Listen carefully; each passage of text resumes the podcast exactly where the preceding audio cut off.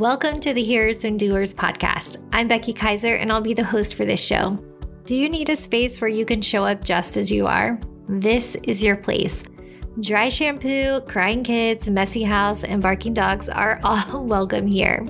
Do you need a cheerleader who sees all your amazing potential and unique ways God's called and created you? Done, I'm signing up as captain. I'm a certified life coach and Bible teacher with decades of experience who isn't afraid to tell you the truth you need to hear. Some weeks I'll be sharing practical and encouraging and sometimes correcting shows, and other weeks I'll be introducing you to new and old friends. You ready? Let's go, my friend. Well, before we begin this episode, I wanted to share something really exciting with you. I have always wanted to send my kids to Pine Cove overnight camp. And we did camp in the city one summer and absolutely loved it. And it has been a dream to send my girls. But here's the thing like every overnight camp, camp can be very, very pricey. Well, I have teamed up with Pine Cove and I am giving everyone who is signing up a first time camper $250 off your camp registration fee. All you have to do is go to pinecove.com, use promo code Becky, B E C K Y, 250. Again, the promo code to get $250 off is Becky250. If you don't know what Pine Cove is, it is one of the best overnight. They also have day camps and family camps, but one of the best summer camps for kids. They have everything. They do Bible study and worship and all that, but they also have amazing water activities and ropes courses, horseback riding, trails, like anything you could possibly imagine. This camp has it. It is my one, my biggest regret from college is not going and being a counselor at Pine Cove because I saw how much fun it was for all my friends who did it. So I always said when I was in college, one day I'm going to send my kids there. And thanks to Pine Cove and their generosity, we all get to go to Pine Cove this summer. So go to pinecove.com, check it out. If you have any questions, feel free to DM me on Instagram. Again, that promo code for 250 off is Becky, B E C K Y, 250. All right, let's get started with today's episode. John chapter 18, verses 1 through 24. Jesus, having prayed this prayer, left with his disciples and crossed over the brook Kidron at a place where they, there was a garden. He and his disciples entered it. Judas, his betrayer, knew the place because Jesus and his disciples went there often. So Judas led the way to the garden. And the Roman soldiers and police sent by the high priests and Pharisees followed. They arrived there with lanterns and torches and swords. Jesus, knowing by now everything that was imploding on him, went out and met them. He said, Who are you after? And they answered, Jesus the Nazarene. And he said, That's me. The soldiers recoiled, totally taken aback. Judas, his betrayer, stood out like a sore thumb. Jesus asked again, Who are you after? And they answered, Jesus the Nazarene. I told you, said Jesus, that's me.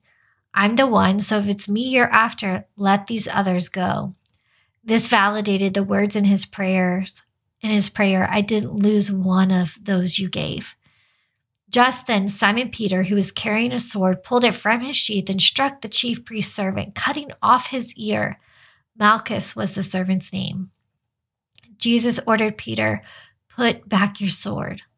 Do you think for a minute I'm not going to drink this cup the Father gave me? Then the Roman soldiers, under their commander, joined by the Jewish police, seized Jesus and tied him up. They took him first to Annas, the father in law of Caiaphas, and Caiaphas was the, was the chief priest that year. It was Caiaphas who had advised the Jews that it was to their advantage that one man die for the people. Simon Peter and another disciple followed Jesus. That other disciple was known to be the chief priest, and so so he went in with Jesus to the chief priest's courtyard. Peter had to stay outside. Then the other disciple went out, spoke to the doorkeeper, and got Peter in. The young woman who was the doorkeeper said to Peter, Aren't you one of this man's disciples? And he said, No, I'm not. And the servant and police had made a fire because of the cold and was huddled there warming themselves. Peter stood with them, trying to get warm. Anna, Annas interrogated Jesus regarding his disciples and his teaching. And Jesus answered, I've spoken openly in public. I've taught regularly in meeting places and the temple where the Jews all come together. Everything has been out in the open. I've said nothing in secret. So why are you treating me like a traitor? Question those who have been listening to me. They know well what I have said. My teachings have all been above board. And when he said this, one of the policemen stood standing there slapped Jesus across the face, saying, How dare you speak to the chief priest like that? And Jesus replied, I've said something wrong, prove it. But if I've spoken the plain truth, why this slapping around? Then Annas said, sent him, still tied up to the chief priest Caiaphas. So, one thing that's interesting here is what do we do for hearers and doers challenge. We want to be hearers of God's word, not or we want to be doers of God's word, not just hearers like James 122. So how do we apply scripture when it's an account? Right? So in here there wasn't like a command to us. There wasn't something that we should take or something that was for us necessarily. So how do we turn something like this into a hearers and a doers? And a couple of the things that stand out to me where we can take it in is Jesus going into this garden to pray. It said Judas knew where to go because he had been there so many times before. There was this space where Jesus often got away to pray with those he was closest with, and they all knew. It sounds like they knew it like the back of their hand. They just knew how to get there. They knew what he was going there to do.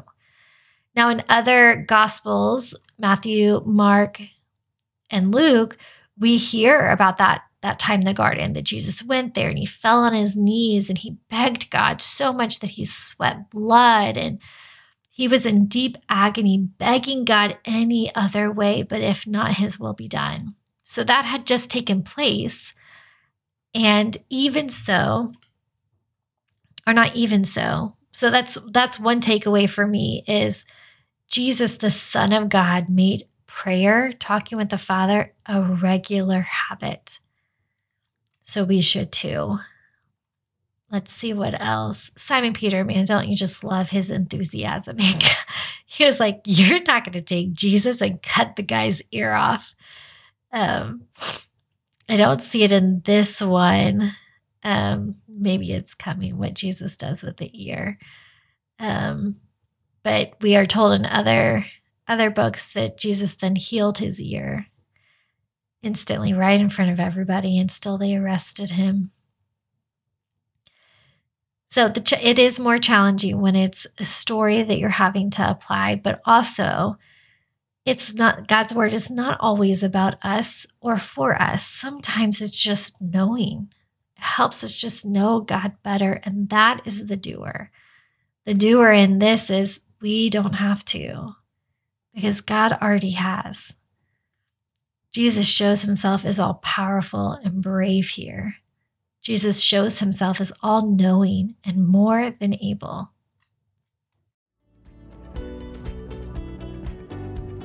James 122 in the ESV says be doers of the word and not hearers only. Or the message translation says it even more bluntly Don't fool yourself into thinking that you are a listener when you are anything but, letting the word go in one ear and out the other. Act on what you hear. This podcast is called Hearers and Doers because that's the kind of people we are committing to becoming women or men who choose to not just hear what is true, but actually live it out in our day to day lives. I'd love to hear your big takeaways from today's episode. Would you share them? post them on social media, and be sure to tag me at Becky Kiser. And if you love today's episode, don't forget to give it an awesome review because that helps others find the show too. And you can always text the link to friends so they don't miss it either. Hope you have an awesome rest of your day, my friend. Love you so.